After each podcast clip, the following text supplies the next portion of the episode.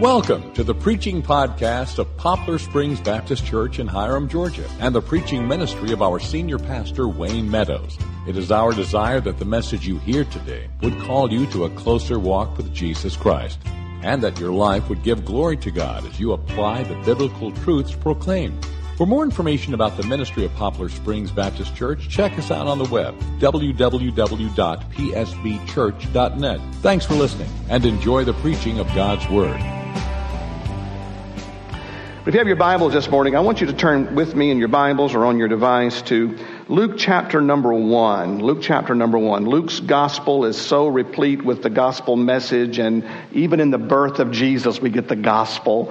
And I know that you uh, you appreciate uh, hearing the story that you've heard a thousand times over. But this morning, I want to talk about the Annunciation. We would say the announcement, but the Annunciation, good news of great joy the Annunciation, good news of great joy from Luke chapter number 1. I'll be reading verses 26 through 38 this morning. And under divine inspiration, Dr. Luke gives us these words. Now, in the sixth month, the angel Gabriel was sent by God to a city of Galilee named Nazareth to a virgin betrothed to a man whose name was Joseph. Of the house of David, the virgin's name was Mary. And having come in, the angel said to her, Rejoice, highly favored one, the Lord is with you. Blessed are you among women. But when she saw him, she was troubled at his saying and considered what manner of greeting this was. Then the angel said to her, Do not be afraid, Mary, for you have found favor with God. And behold, you will conceive in your womb and bring forth a son and shall call his name Jesus. He will be great and will be called the Son of the Highest. And the Lord God will give him the throne of his father David, and he will reign over the house of Jacob forever, and of his kingdom there will be no end. Mary said to the angel, How can this be, since I do not know a man? The angel answered and said to her, The Holy Spirit will come upon you, and the power of the highest will overshadow you. Therefore, also the Holy One who is to be born will be called the Son of God. Now, indeed, Elizabeth, your relative, has also conceived a son in her old age. And this is now the sixth month for her who was called barren. For with God, nothing will be impossible. Then Mary said, Behold, the maidservant of the Lord, let it be to me according to your word. And the angel departed from her. May we pray. Father, in the name of Jesus, we thank you for your eternal, inspired, and inerrant word. Thank you for the true story of Christmas and for the gospel that resonates through the entire book. Thank you for your marvelous and wonderful grace that brought us into your redemption story. We love you, Lord, and we give this service to you. We pray your blessings upon us. For it's in Christ's name we pray. Amen. Obviously, I love the re- retelling, the recount, re, uh, recounting of the Christmas story in all three of the synoptic gospels. You put Matthew, Mark, and Luke together, and you get all of the details that God wanted us to know about the Christmas story. But Dr. Luke gives us probably the most familiar of all of our uh, texts as it regards Christmas. From the Latin Bible, we get the, the Annunciation, is where that word comes from. We get the Magnificat, Mary's song of praise in Luke chapter 1, verses 46 through 55, and then the story of the Nativity, Luke chapter 2, verses 1 through 20. So we have these three famous uh, accounts that revolve around the circumstances of the birth of the Lord Jesus Christ. But in the, the text that we read this morning, the Annunciation, again, our, we would say the announcement, which is God's good news of great joy, this passage resonates with the joy that the birth of the child would bring. Now, I see some babies in this service, and I met some children, and God bless you for the young kids that are here today. I see those beautiful girls, and Courtney, your kids are growing up. They're not babies anymore, but I see all of these young kids, and I know how blessed you are. And I know Pastor Wayne just loves seeing the kids running around in the building. And when there's a baby born, it brings joy to the whole family, doesn't it?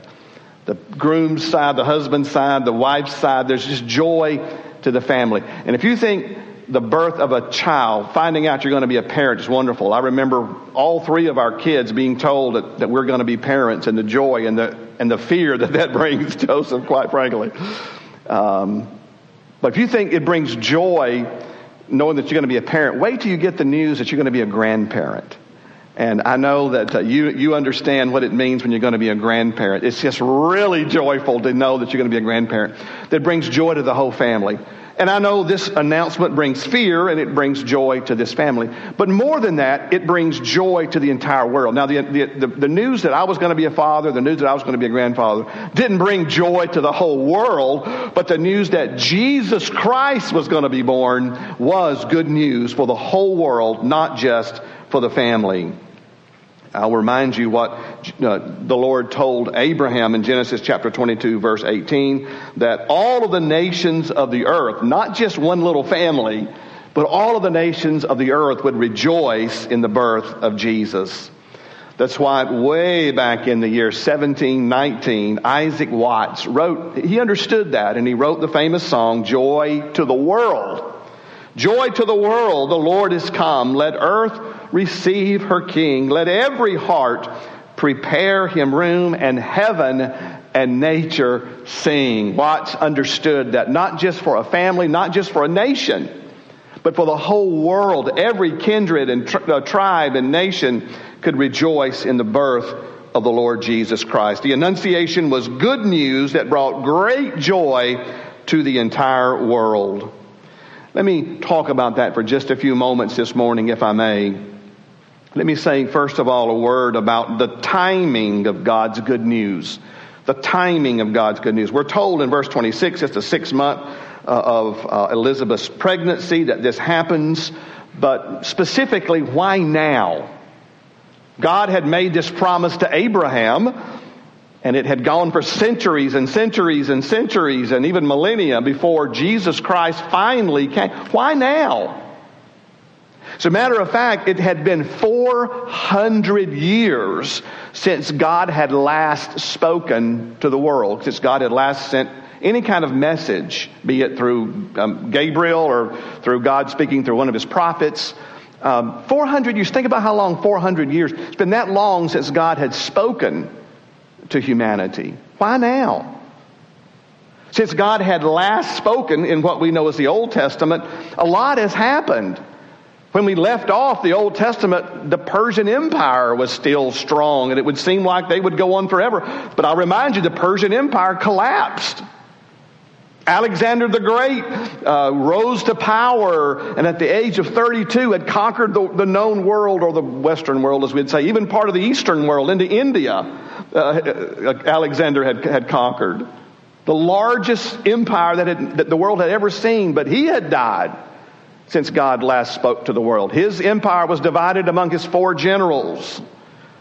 Since God had last spoken to the world, not only had Alexander the Great and his empire vanished or collapsed, but Rome's empire had begun and Julius Caesar had rose to power. Caesar had died and now the Roman Empire was reaching its zenith. A lot has happened since God had last spoken. Why now? All of these events had taken place. Why now? Why did God choose this time and this environment for his son to be born? Well, I will say the timing of this good news. It's no accident. But in order to answer the why now question, we need to understand the personal significance of this time. Why now? Well, there's a personal significance to this time. We're told in verse 26 that it's during the sixth month of Elizabeth's pregnancy. That's why now. There's a personal reason. Mary's older cousin Elizabeth was also expecting, and both of these ladies were experiencing what we would call miracle pregnancies. Elizabeth was way too old to be a mama. And Mary was a virgin. She had never been with a man. Neither one of these women should have been, naturally speaking, pregnant. But we're told here in verse 37 with God, nothing shall be impossible. But each of these women, with their miracle pregnancies, became the subject of curiosity and speculation. What do you think they said behind Elizabeth's back as she walked by? There was whispers and giggles and laughs and people pointing at, at Elizabeth. Too old. That old woman, can you believe she's pregnant? They couldn't explain it, but they couldn't deny it. Mary, on the other hand, as she walked by, and especially after she became showing and the word got out, can you believe that woman says she's never been with a man? That can't happen. And it can't happen naturally. Can you imagine the speculation? We know what was said about Mary. But again, I will remind you, with God, nothing is impossible, but the community did not realize that. Both of these women became the subject of speculation and curiosity and gossip. Why now? Because Mary would need the support of a close relative that had gone through something ahead of her. Elizabeth was able to say to Mary, It's going to be okay. You're going to get through this. It's tough, but you're going to get through this. Isn't it wonderful that when we're experiencing stormy or uncharted waters, it's beneficial to find support from a believer who has experienced similar challenges? Someone can, that can say, I know how you feel. My family, my, my brother and his wife are experiencing some stormy and uncharted waters for, for us, for them. And I can call him and, and text them and tell them I love them and I'm praying for them. And I'm sure that's meaningful, Joseph. I'm sure that's meaningful. But I have another relative by the name of Jack. Jack's here today. He, Jack's my rock. Jeff told me the other day he got a message from Jack. Jack told him, among other things, it's going to be okay. God's got this. You're, you're, you're going to get through this. You see, it's important for us to reach out and to help others that are in times of discouragement or fear or troubled waters. But when we can reach out and say, I know how you feel, God's got this, let me tell you, there's power in that. That's why Paul said in 2 Corinthians that God is above all of our tribulations. He's greater than all of our tribulations. And He will comfort you in your time of fear and tribulation. And you know what you're to do? You are to comfort others that are in any kind of trouble with the same comfort with which God has comforted you. Elizabeth was able to throw her arm around Mary's shoulder and say, Mary, I know how you feel, even though it's different circumstances. Elizabeth's birth was through natural means, even though she was too old to conceive. That's the miracle on her part. Mary's miracle was that she had not been with a man. But still, they could relate to one another. She could throw her arm around Mary and say, Mary, God's got this. You're going to be fine. You can rejoice because you're in the center of the will of God and you are experiencing His plan for your life. The timing of God's good news, there was a personal significance to this time. But there's also a prophetical significance to this time. God had made a lot of promises. And God is the God of truth. God is the God whose word is truth. Jesus Christ would say, I am the way. He didn't say, I tell the truth. He said, I am the truth and the life. So in the prophecies for thousands of years, God had been speaking the truth. And the Bible says in Galatians, when the fullness of time was come, God sent forth his son, made of a woman, made under the law. You see, God had said in Genesis 22 to Abraham, through your seed, through your lineage, all of the nations of the earth will be blessed, promising the birth of Jesus. He said hundreds of years later during the life of Isaiah, therefore the Lord himself will give you a sign. Behold, the virgin shall conceive and bear a son, and they shall call his name Emmanuel, God with us. God also promised to Isaiah that for unto us a child is born, unto us a son is given, and the government will be upon his shoulder, and his name will be called Wonderful, Counselor, the Mighty God, the Everlasting Father, the Prince of Peace. God later said through Micah, But you, Bethlehem Ephratah, Though you be little among the thousands of Judah, yet out of you shall he come forth unto me, that is to be the ruler in Israel, whose goings forth have been from old, from everlasting. We could go on and on and on, but God had prophesied, God had spoken, God had promised the coming of this one who would bless all of the people of the earth, who would bring great joy through his birth. And God's word could be trusted. But no doubt through the centuries, through the hundreds of years, people would look around and say, you know, we heard that my father talked about that. He thought Jesus would be born in his day, and his grandfather thought Jesus would be born in his day, and his grandfather thought Jesus would be born in his day. No doubt there were scoffers, but God's word could be trusted. And in the fullness of time, God sent forth his son, made of a woman, made under the law. God kept his promise God's word can be trusted. But let me say a word about the geopolitical significance of this time. The geopolitical significance of this time.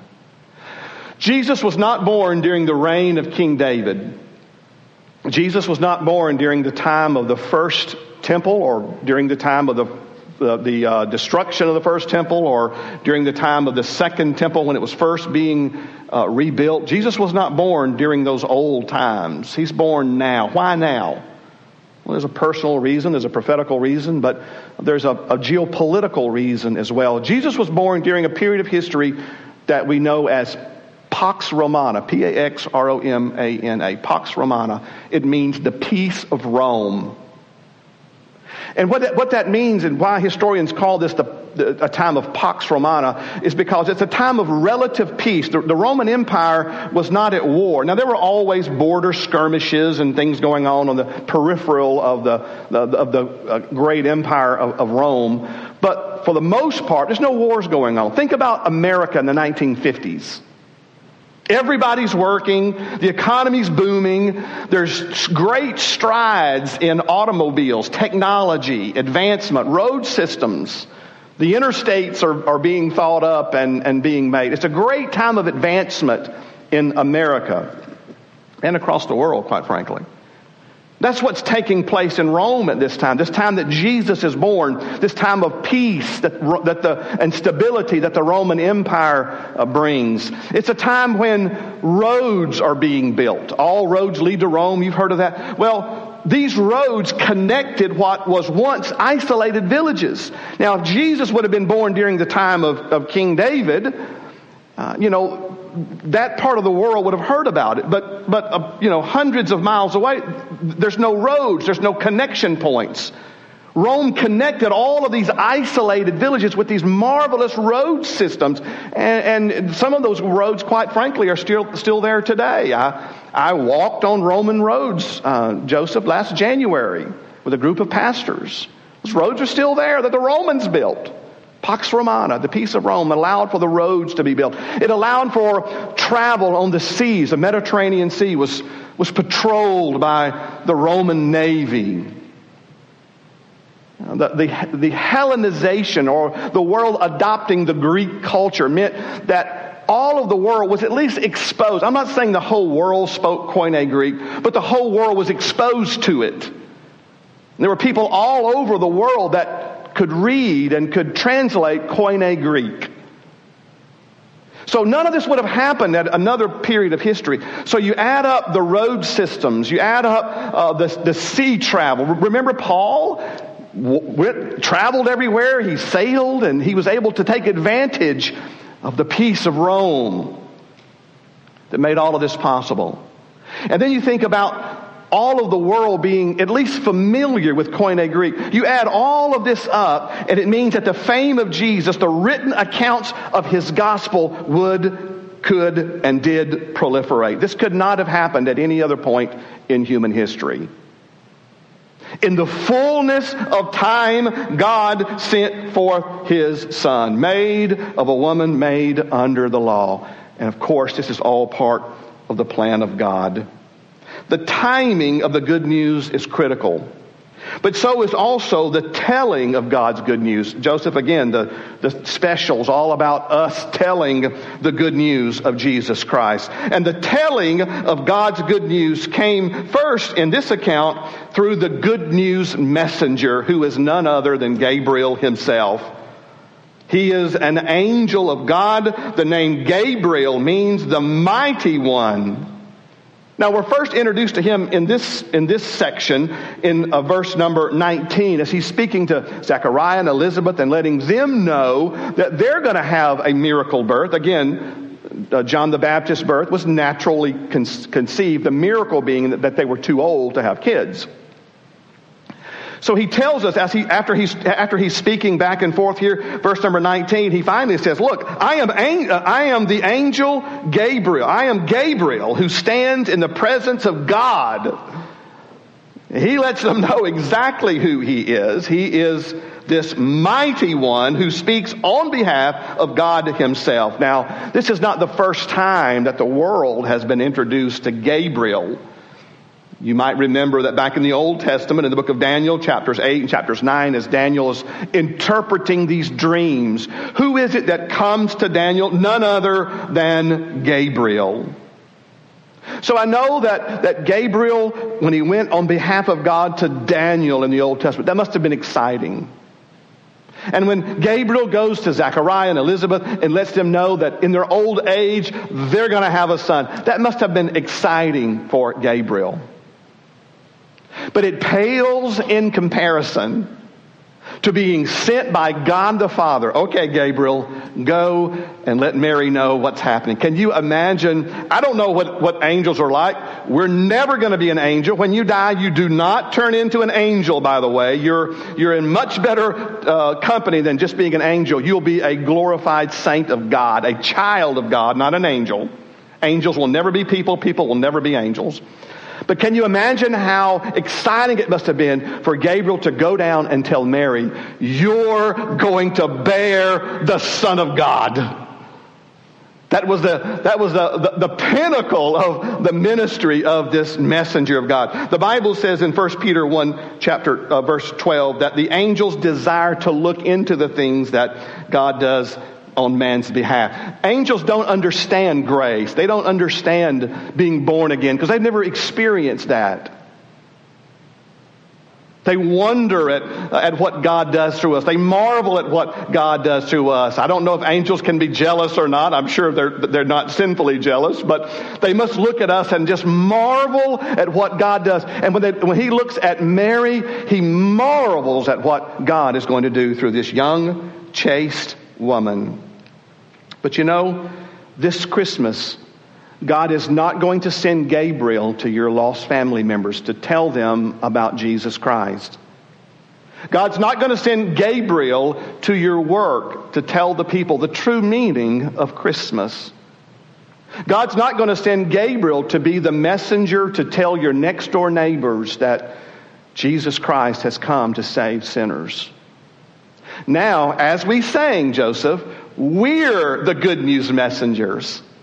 We're the ones, unlike angels who haven't experienced the salvation of God, we're the ones that have actually experienced this and we can tell firsthand. That's why we call it a testimony because we can tell people firsthand that this little child who was born of a virgin, grew up, died on the cross for our sins, rose again the third day, is seated at the right hand of the Father, and he will save your soul if you'll turn to him. We are the good news messengers.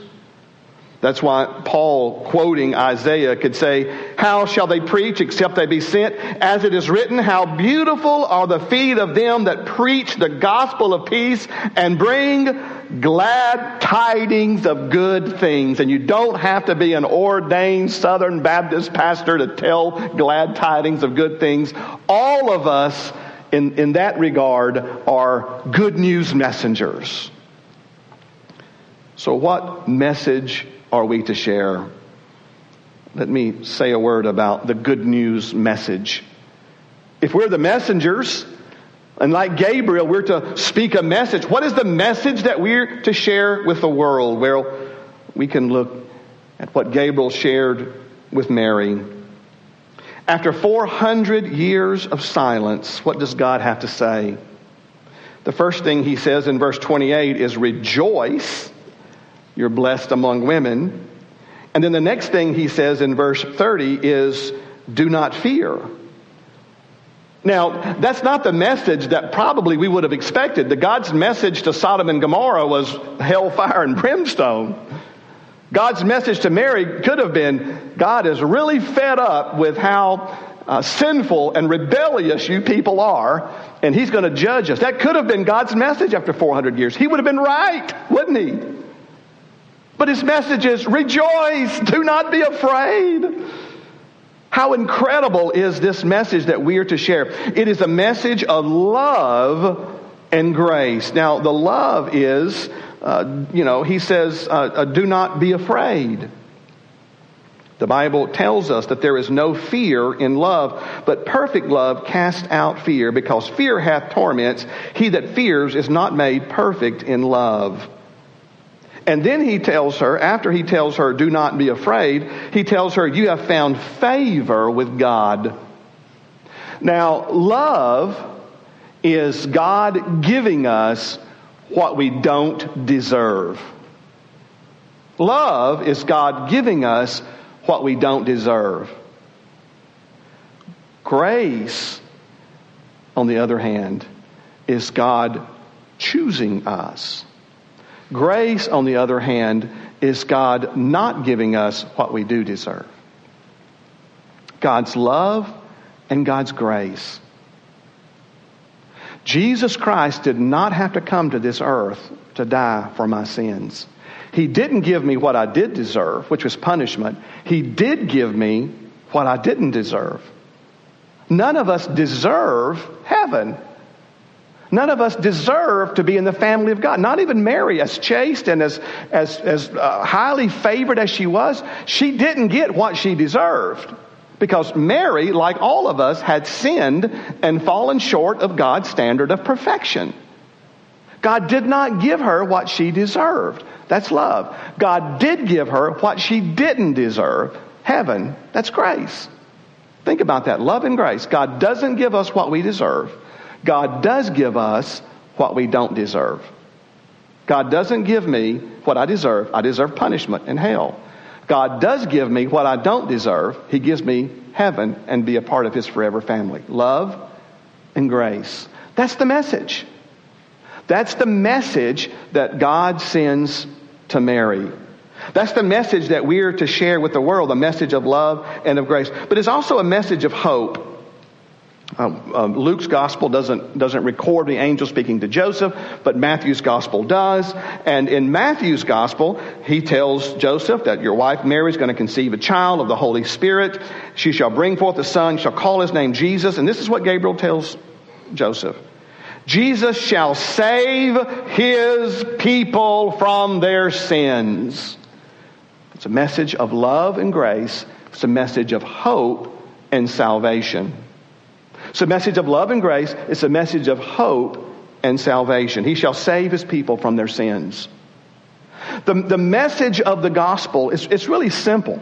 Yes, God loves us. The Bible tells us that. For God so loved the world that he gave his only begotten Son, that whoever believes in him should not perish but have everlasting life. For God sent not his Son into the world to condemn the world, but that the world through him might be saved.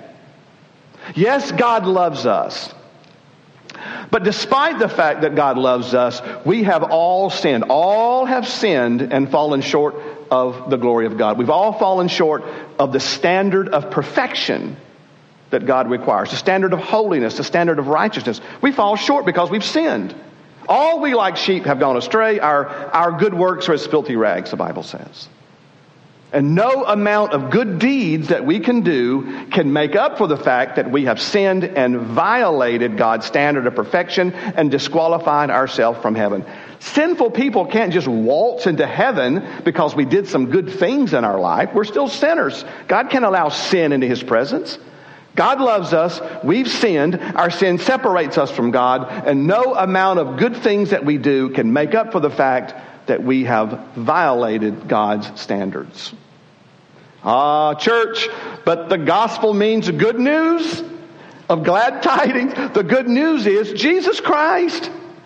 Jesus Christ, the virgin born Son of God, lived a sinless death, a life, and He died on the cross for my sins.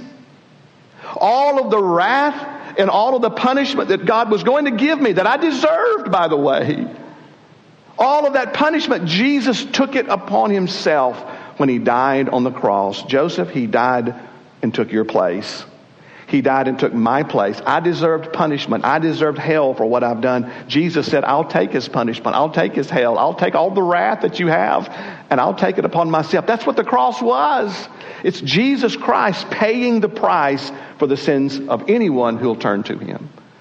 And the Bible says that if we will repent of our sins, that is, uh, sins uh, promise to be satisfying. Sin promises to, uh, to be gratifying and joyful, but it's not. And when we say the same thing about sin that God says about it, that it hurts us, it harms us, uh, it destroys us, it kills us, uh, and even the sin of thinking I can get to heaven on my own, probably the worst sin because we don't think we need Jesus. We deny Jesus. But when we turn from our sin and we say the same thing about our sin that God says about it, and we turn to Jesus Christ alone and we say, Lord, you are my Savior. You are the one that, that paid the price for my sins. You are my Lord and my Master forever. And the Bible said that if we'll confess with our mouth, Jesus is Lord, and we'll believe in our heart that God has raised him from the dead, we will be saved. It's good news and that whoever calls on the name of the Lord will be saved. That is the good news. That's the message that we're to share with the world. The good news that even though we've sinned and separated ourselves from God, Jesus Christ can save us from our sins. That is the good news message that we're to share. Let me close by saying a word about the good news miracle. The reason that the death of Jesus Christ on the cross is meaningful and, and can save us is because Jesus Christ was a man. He was fully man. There's no doubt about that. He ate and he slept and he got weary. Uh, he got frustrated. Uh, all he didn't sin, but but all of the emotions that we've been through. By the way, Jesus can, can look at us and say, I know how you feel, because he, he, was tempted. He didn't sin, but he can say, I know how you feel to us, because he was 100% man. But man can't save us. Jesus was also 100% God. God can save us. H- how is that possible that he could be God and he could be man at the same time? Well, it's possible through the virgin birth, and that is the good news miracle the good news of miracle. we we we're told in verse 27, verses 34 through 38, that, that Mary was a virgin. She, she, she had never had relations with a man, which means physically, naturally, without God, it would be impossible for that to happen. But with God, all things are possible. So Mary's purity is, is spelled out there. But Mary's power source is seen in verse 35. It's the Lord Himself overshadowed her, the Bible said. The, the power of the Holy Spirit came upon her and allowed this to happen. She experienced the power of the Almighty. By the way, we must experience the power of the Almighty. Jesus Christ was formed in her physically and grew in her physically spiritually speaking, we must be overshadowed by the Holy Spirit of God. And, and uh, Paul even uses that terminology that, that, that Christ is formed in you. It's, it sort of uh, hails back to this. Now, it's not physically in us, but spiritually through faith Jesus Christ can be formed in us. And even as the, the child grew physically in, uh, in the womb of Mary, Jesus is to grow in us. And, and every day we're to look more like Jesus. The Bible calls that sanctification. We're saved all at once, but then we grow to look more like Jesus over the years as he grows in us and as Christ is formed in us. Isn't that a wonderful concept? Mary's purpose is seen in verse number 35 is to bear the God man, Jesus Christ Uh, Mary, as I mentioned, wonderful woman, highly favored.